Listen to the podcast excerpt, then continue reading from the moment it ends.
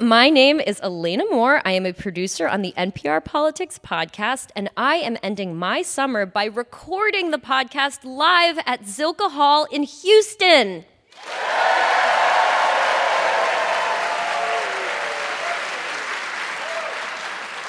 This podcast was recorded on Thursday, September 15th at 8:08 p.m. Central Time. Things may have changed by the time you hear this. Okay.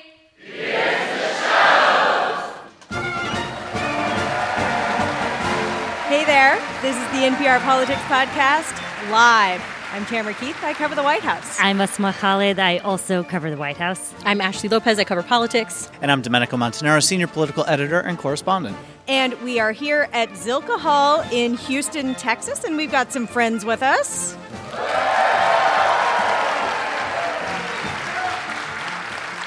And I have to say, it is so exciting to be back for the first time, our first live show back with an audience. This is pretty cool. I mean, it's pretty cool. There's people here, there's people up there. That's awesome.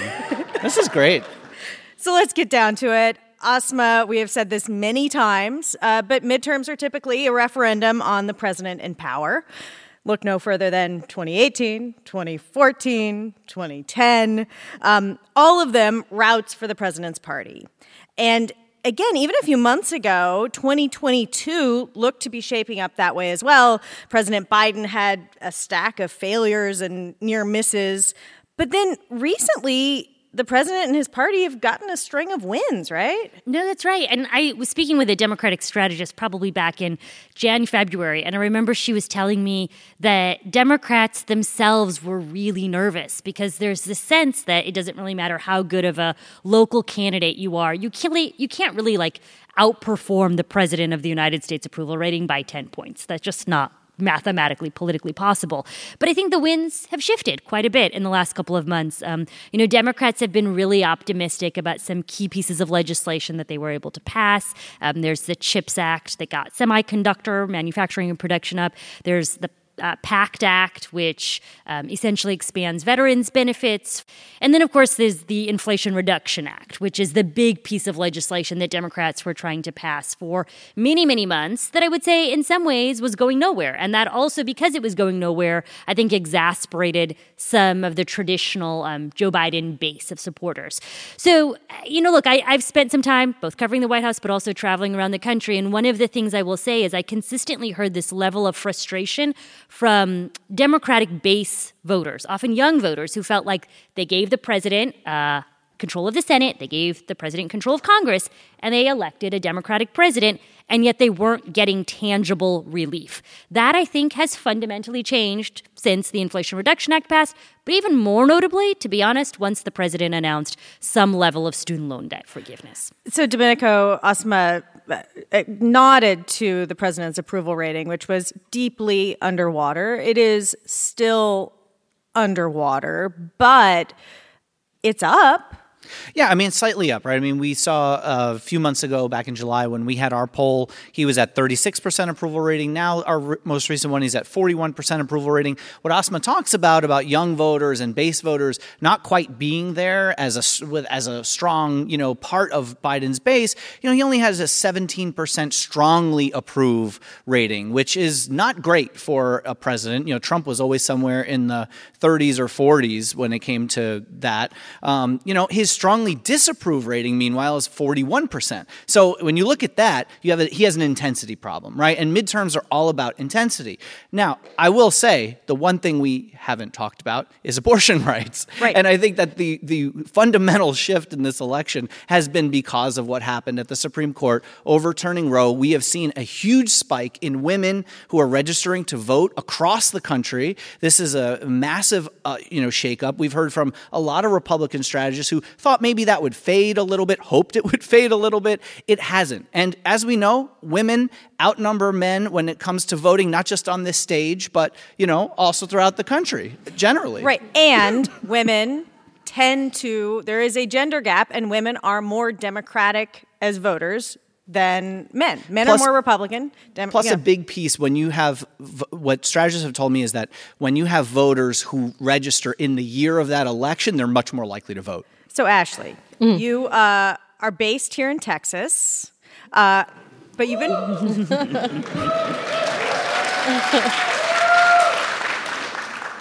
And you've been traveling a lot, both around your state, but also uh, you were in Florida recently. Domenico mentions these numbers with, with women registering to vote. When you're out there talking to voters, what are you hearing about the abortion issue? Well, it depends who I'm talking to. You know, it's really interesting how little the Dobbs decision has sort of riled up conservative voters. I thought that was really interesting. I went to a couple of conservative conventions and I was expecting to see like a parade kind of mood, but you know, it seems like that issue is not motivating at all, but it is very motivating on the left. And it has been motivating for voters that I think for the most part would not have cared about abortion because, you know, in the back it was always in the back of people's minds like this was not really an issue that affected them day to day, but now that, you know, especially in Texas has you know, one of the most restrictive abortion bans in the country. This is affecting a lot of people who otherwise wouldn't have thought about it. I mean, there's been a lot of reporting about, you know, women who are having failed pregnancies, having to deal with this issue and having to go out of state for care. And I think that kind of stuff really could affect um, the bottom line in, in, in, politics. And we're already seeing, like, I think we were talking about young voters. So we already have seen a little bit of uh, voter registration effects. So I think young women, 18 to 30, in Texas alone, are outpacing young men in voter registration by 11%, which is pretty big, especially in a t- you know, state like Texas where 11% is a lot of people. Um, so, you know, I, we're, I think we're already kind of seeing stuff. It just depends who votes. It's like right. the thing we always say. So, so we talk about fundamentals a lot.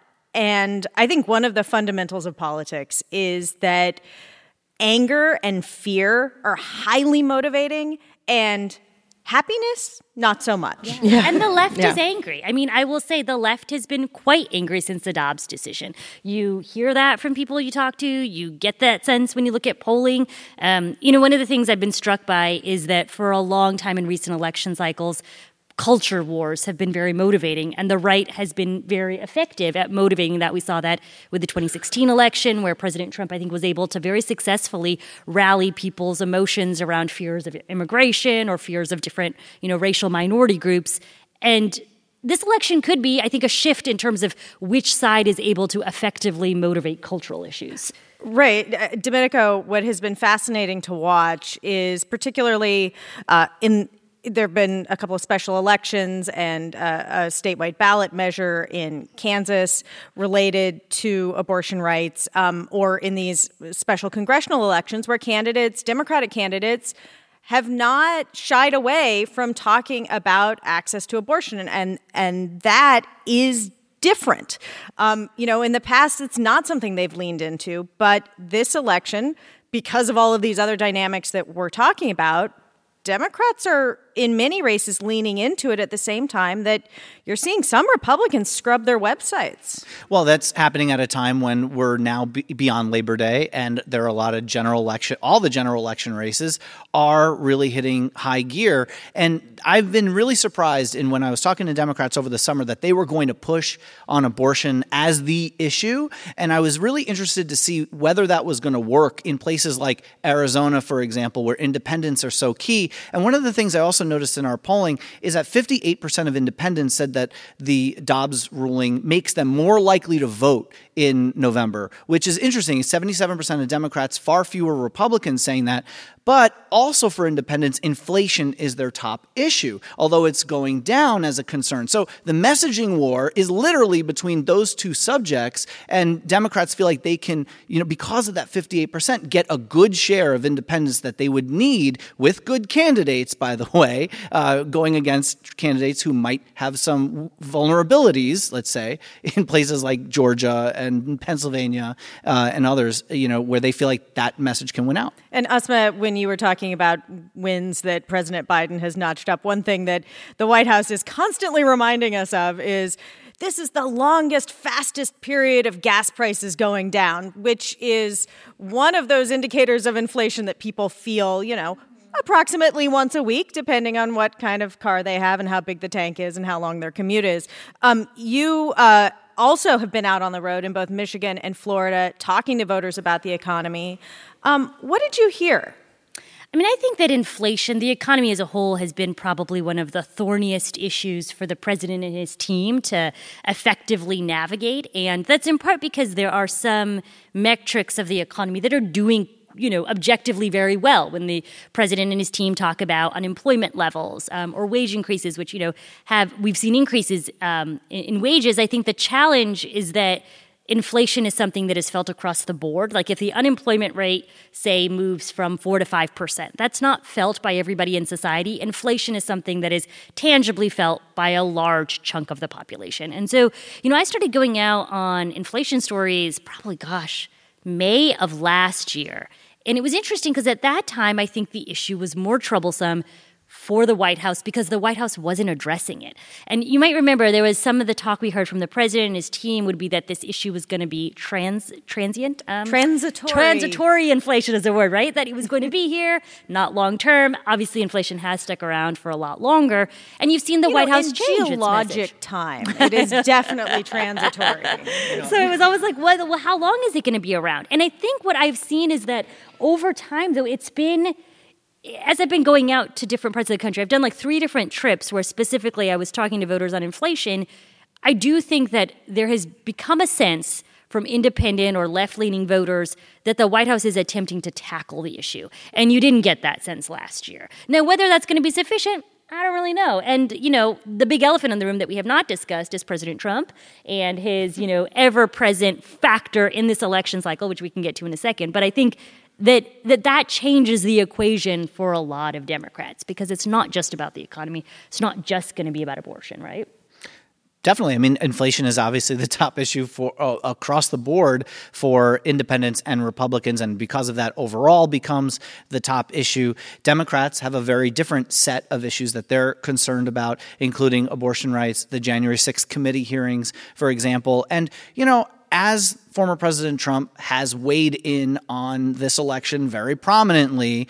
Uh, you know, him endorsing candidates in Republican primaries, he's certainly shown his strength in being able to get people through Republican primaries. But with that comes a lot of problems for those candidates because nothing is truth serum for people than uh, a purple state okay? Because, you know, they wind up having to, as you said, scrub their positions because suddenly you have candidates in places like New Hampshire Hampshire and Arizona, where they can't say the election was stolen anymore. They have to take that off the website and say, well, there were some problems, there was some fraud, but like forget about that other thing I said. You know, Mitt Romney's campaign in 2012 called that etch a sketch, right? and that's kind of, you know, they're trying to etch a sketch their websites now. And, you know, it is what it is. People do that all the time. But, you know, when you have candidates, I'm going to be really interested to see right after election day or, you know, election few weeks if these elections elections are close, um, you know, which, if any, of these candidates who are endorsed by Trump, especially in Senate races, actually win. And if they lose, there's going to be a lot of Republicans on the Mitch McConnell wing of things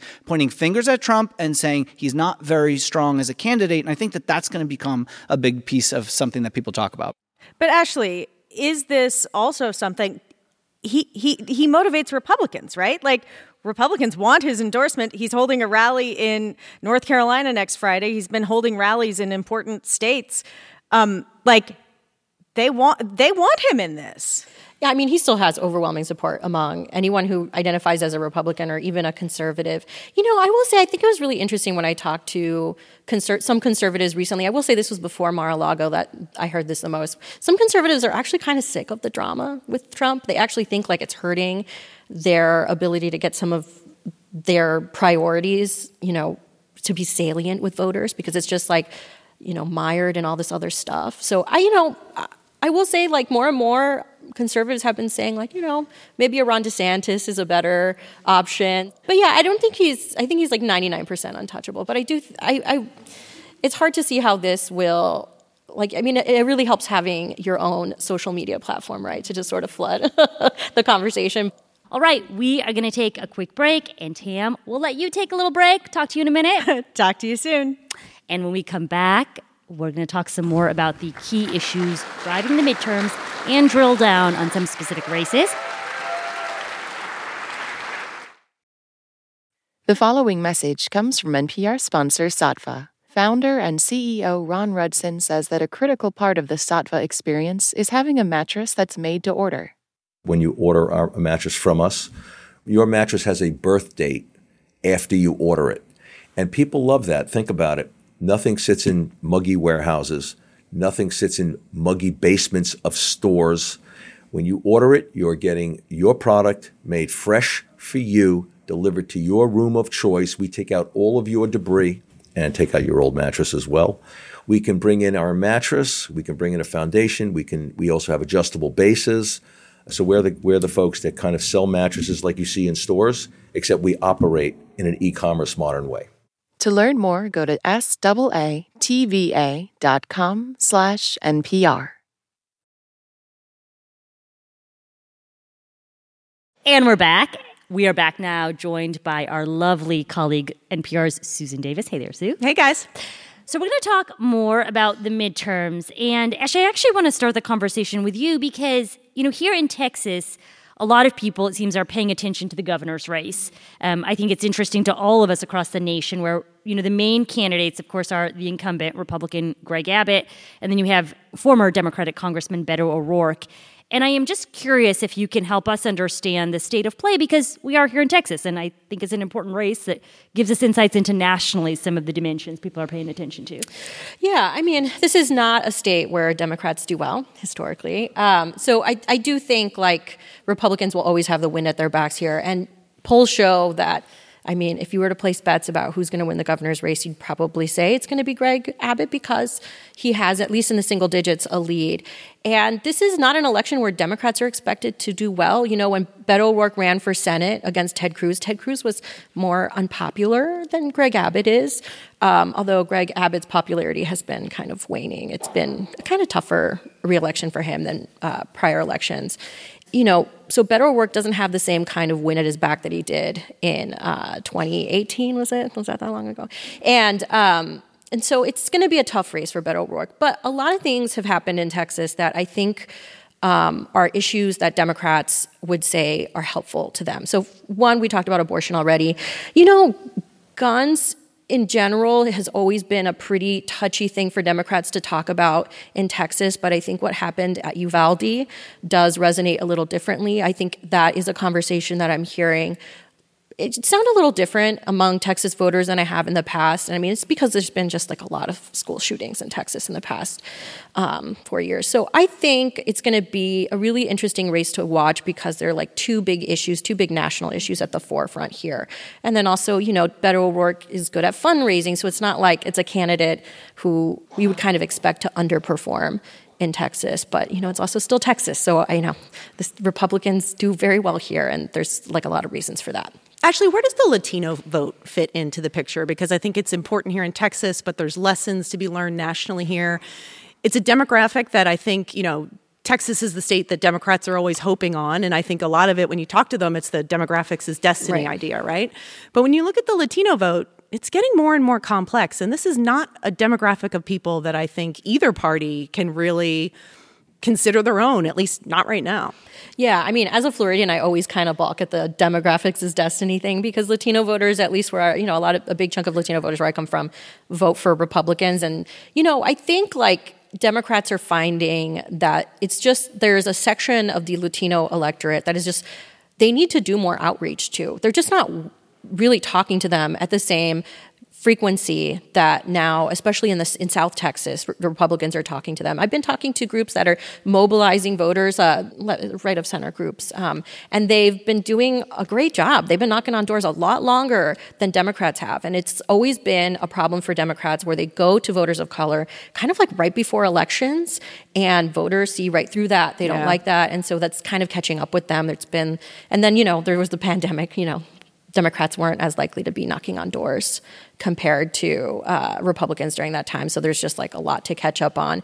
But yeah, I mean, in 2020, that spelled a lot of trouble for for Democrats because Latino voters, particularly Latino men, uh, who would probably identify as Tejano more than anything, like not really Latino, uh, voted for Trump in numbers that I think a lot of people were surprised by. You know, Sue, I want to ask you because we were talking a lot earlier um, to, about different themes that have been motivating voters yeah. ahead of the, the midterm race. I mean, we spoke about abortion, we spoke about the economy, inflation. you know, but I know you've also been spending time with voters. You have covered Congress for years. Do you have a sense of like thematically what is actually a the key priority or two? I mean, that's a good question. I think that this midterm is arguably one of the most fascinating elections I have covered. And this is my, I've covered 20 years of elections this year. I know I don't wow. have a day over 10 years of covering elections. Um, this is a tough election because, and I think having covered the past couple of them, you guys would agree, like, the playbooks of politics are just being rewritten in real time. And what we do every election is you kind of look to the past to get, you know, a roadmap. How, what are the lessons? Where are we going? And like, none of the guideposts and none of the roadmaps I think are helpful anymore. If anything, in this particular election cycle, I've been trying to kind of ignore those things. Um, we did we haven't really talked about it but i think it's worth mentioning again like we passingly mentioned the pandemic but especially in my reporting like I do think the pandemic created a lot of shifts in this country. And I think it got a lot of people really tuned into thinking about their government across the spectrum. So I think I've also seen a lot of engagement from people in local politics mm. in a way that I. Like school boards, you're School thinking, boards, yeah. education boards, local congressmen, their governor's races, like a lot of health policies that were set by states. And I think voters are really primed to vote in this environment in a way that we're still trying to figure out. So don't forget the pandemic when you're thinking about the dynamics in 2022. I think a lot of the conventional wisdom. Uh, what do you? What are the metrics you look at? Uh, the president's favorability rating. Well, Biden's really unpopular, mm. um, but you still see candidates running way ahead of the president, which is also weird when yeah. we talk about polarization. Aren't we all supposed to feel one way or another? And like, there's weirdness happening in the electorate there. Um, and I know you, you talked about Trump, and we don't need to to hammer on that, but midterms are also supposed to the thing you hear all the time the cliche is midterms are a referendum on the president in power mm-hmm. right like the way you show up and send a message to the white house is through the midterm elections and i think that's true when you're only talking about the president in the White House. And Trump continues to try to make this election a choice, especially when so many of the candidates down the ballot, running, especially in the Senate and in the House particularly, are running uh, not only like Trump, but running on a campaign that they want him to be the president again. Mm-hmm. So he, he's still top of mind in this voter situation where we haven't really had a former president, at least in modern times, doing this in a midterm election. So I guess what I'm telling you is I have no idea what's going to happen in the midterm election. But I think that that is, as a reporter, really fascinating because there's so much turn and so much dynamism and so much angst in the country. Mm-hmm. And I think that this election is going to I feel like our country's at a bit of a crossroads. And I think that this election is one that's going to kind of point us in the direction of the path that we're going on, at least for the short term future. You know, it's interesting to hear you say that, Sue, because I had this realization the other day that this is actually the first, essentially, major election since the January 6th um, insurrection. yeah, like Capitol. think of all these like huge, and that, enormous it change is a chance happening for in this people country. to vote on how they feel about that Yeah. event.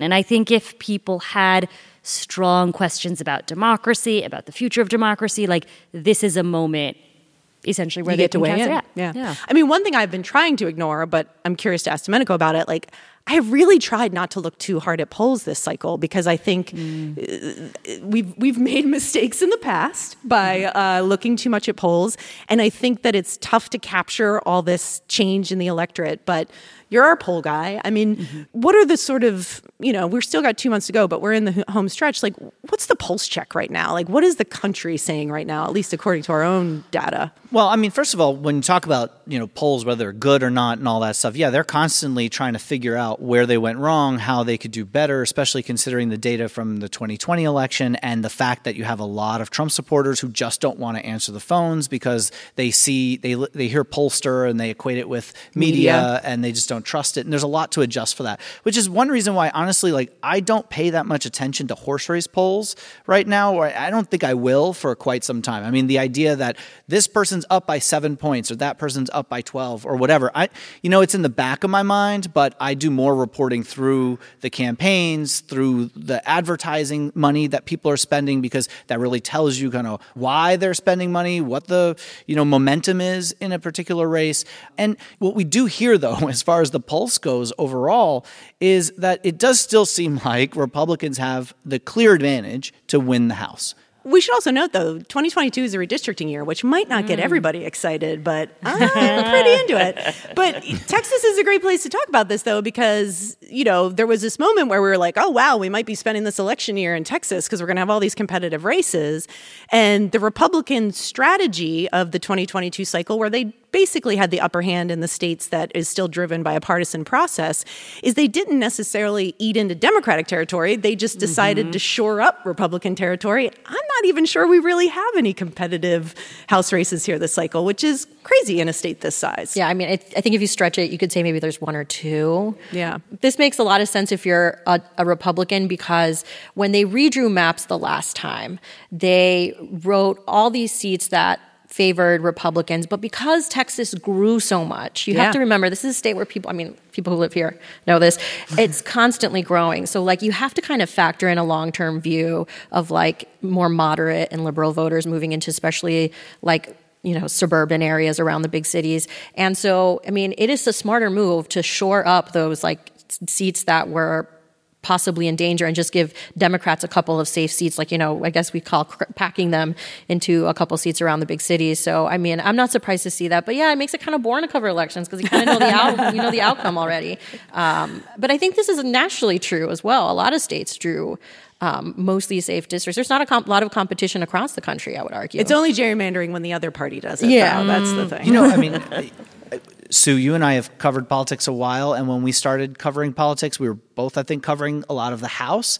And I remember when I was a researcher and put out my list of the most potentially competitive seats, I had a list of 129 seats, I think it was in 2006, and that's down to like maybe 40, maybe, if you can push it. And that's, you know, largely due to polarization, but also because it's been so much easier with the migratory patterns we've seen, Democrats moving into cities. It's a lot easier to pack them in and draw a little circle around them because they live in such tightly compressed areas, and because Republicans control, frankly, a lot more legislatures than Democrats do. Also, I want to get, let you get the last word here because it is still a midterm that is still, in many ways, a referendum on the president. Mm-hmm. Biden is hovering, we'll say 40 ish percent approval mm-hmm. rating, depending on how you ask the question and where you are in the country. But how does he factor in here? You know, you don't see him on too many campaign stages next to people who are on the ballot this cycle. So, w- how is he positioning himself in this midterm for his people down the ballot who want to win reelection? I mean, I think there's a sense from the White House of optimism about getting concrete legislative wins. Um, look, I think that if I were to say, though, you go out and talk to people, nobody's really like, nobody I've talked to has like quoted to me anything about the Inflation Reduction Act being like, I'm going to go out and vote because of this piece of legislation that was passed. But to Domenico's point, I know we've spoken a lot about abortion. There is an energy and excitement around it. I think that the big question I have, um, and I know that you were saying this election year, we've all been saying it's, it's such an abnormal election year, is back in 2018, I was speaking with a researcher who did look back at every election cycle dating back to World War II and said the best indicator of how the midterms are going to go is look at the president's approval rating. It doesn't matter how the economy is often doing, you know, like the economy can be doing well, that's not necessarily translating. It's the president's approval rating. And when you've got a president in the low 40s, that's not a great approval rating. I will say though, it's a little different in the Senate than it is in the House. You know, Senate races traditionally are not quite as many seats, maybe two seats on average that you've seen a party in power lose, and that's because of you know these are statewide races, right? So it's a little different. And this year in particular, you have a lot of purple states, and we have that candidate quality issue that Yeah. Mitch McConnell talked about, the Republican Senate leader, because those are Trump candidates. So when you combine abortion rights with those you know candidate quality issues that some Republicans are having, uh, Republicans really went from feeling like they had a very good chance of taking back the Senate to biting their fingernails and wondering if they're going to lose a seat or two. It is pretty amazing how we started this election cycle where the people who do get paid to prognosticate and forecast elections, you know, six months ago we were talking about a red wave, and now we're sitting here weeks out saying these races are all a dogfight and it could go either way. I mean, it, it is- Especially in the it's Senate, been pretty yeah. a, a roller coaster year, at least in terms of politics. Could be a lazy river current. All right, let's take a quick break, and when we get back, it'll be time for Can't Let It Go. And we're back with my colleague Tamara Keith. Hey again, Tam. Hello again. And now it is time for mine, and I believe your favorite part of the show. It's called Can't Let It Go, where we talk about the things that we just cannot stop thinking about. politics or otherwise. And Sue, why don't you kick it off? The thing I can't let go of this week is a story that was in the Washington Post about a beautiful, angelic little toddler and the terrifying doll that she has taken with her everywhere. This the mom took her daughter to one of those spirit of Halloween shops that pop up, uh, you know, around this time of year, and she saw this doll. And if you've ever had a little kid who wants something in a store, it was like, "Please, mom! Please, mom! Please, mom!" And the creepiest thing she said to her mother was, "It needs me." but her I mean, mom, clearly a good sport bought it for her and she takes it with her. It's become like all she gives her. She has a whole Instagram account now. It's a whole thing. But as you can see, it's quite captivating. That doll needs a friend. Just and that doll needs your soul. Yeah. Yes, yes, yes, yes. So it's a win-win. but just like corduroy needed a friend who would sew on the button, yeah, she needs a friend who will take her around to eat people's brains. But also. Hundred percent not taking my kid to the Spirit of Halloween store. That's a lesson. so, Tam, what can you not let go of? Well, in other toddler news, apparently we can't let go of toddlers. Uh, so there are. Um, three new members of Congress that were just sworn in after special elections. One of those is Pat Ryan. He's a Democrat from upstate New York. And these ceremonial swearing ins are really like a photo op. Um, but it's, it's, like a special moment, a, moment where they put the kids in their Sunday best and they go and they, they pose with the speaker. Or um, if you are Pat Ryan and his children, the children just like kind of run amok, and then the three year old uh, Theo, I think he's three, I don't know his exact age, but um, Theo ultimately ends up picking his nose. Which, I, like, as toddlers are wont to do. Yeah, I mean, like, as toddlers do every single day, or four year olds, or anyway. That's what hand sanitizer's for. This right? is like every holiday card mom's worst nightmare. She's like, I just wanted the photo. I just want us all to look at the camera. So, Domenico, what about you? What can you not let go of? What I really can't let go of is these new rules that baseball is going to implement for next year. Uh, for example, they're going to have a pitch clock. You know, uh, they're they're going to take the amount of time that you have between batters and say, okay, you only have uh, you know X amount of seconds to go. And they do this in the minor leagues, and they found that games are much shorter because I think anybody who watches baseball knows they take a long time. And one of the things I thought was really interesting, I watched uh, this MLB TV thing with a pitcher who was pitching in the minor leagues where they have a clock, and a pitcher who was pitching the, the same pitcher pitching in the majors without a clock. They found the same five pitch sequences, and it took him 40 seconds longer to pitch those five pitches in the major leagues. If you extrapolate that out, as you know, I like to look at these numbers. You love it's to about, extrapolate. It's Mm. about half an hour to 40 minutes shorter in a game if you were to take 30 to 40 seconds per half inning or per batter per half inning, minute and a half, three minutes times nine, 27 minutes. Yeah. 30 minutes of a game shorter. That's, not bad. I mean, lot that's an less beer that the baseball teams are going to sell, and they are going to regret this choice. Are they doing this because like all of our attention spans have gotten worse, just, just like shorter? They're like, we just want people to stand. yeah, it's like no not one's paying attention that long. So, Ashley, what about you?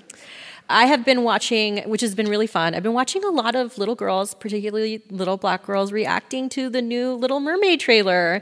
Um, yeah, the first time we're having, I think they have it up. Um, this is the first time we have like a new Ariel. It's Halle Bailey from Chloe and Halle. I think that's the name of the band. Yeah. Um, When I first saw this, uh, the actress's name is Halle Bailey, I think, but I Halle read it Bailey. as Halle Berry. And you're yeah, like, and And I was like, I know she I had looks to like young, check. Yeah. but she's not. she had to work. That'd be that'd be pretty good casting. I think it's really special and really important when people are able to see themselves on screen, where you haven't seen that uh, through history, and especially these fairy tales. Yeah. And Watching the joy on these little girls' faces has just been so nice. And I'm usually someone who, uh, for some reason, my algorithm is really scary. But this week it's been really nice. It's been really Did you get the creepy doll too? Man, I kind of wish I did. That's kind of metal. I'm not going to lie. Asma, Um, okay, can't you Asma. Oh, sorry.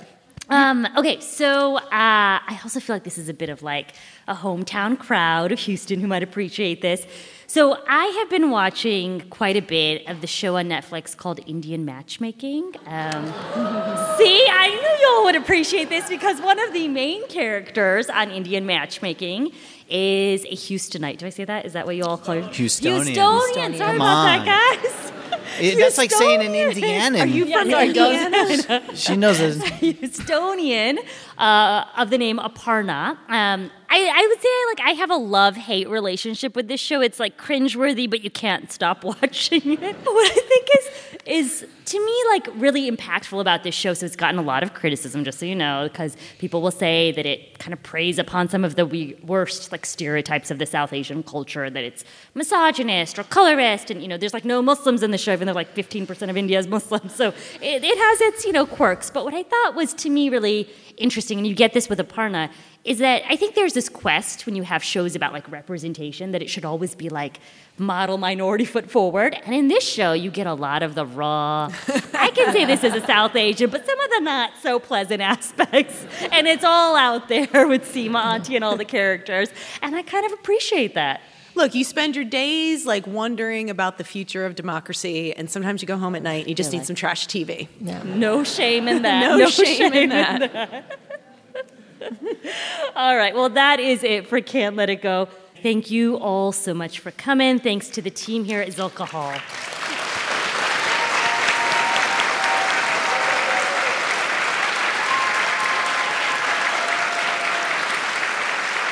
And to our friends at Houston Public Media. And to the team at NPR who are not on this stage but are responsible for making it all possible Krishnadev Calamur, Gianna Capadona, Scott Detrow.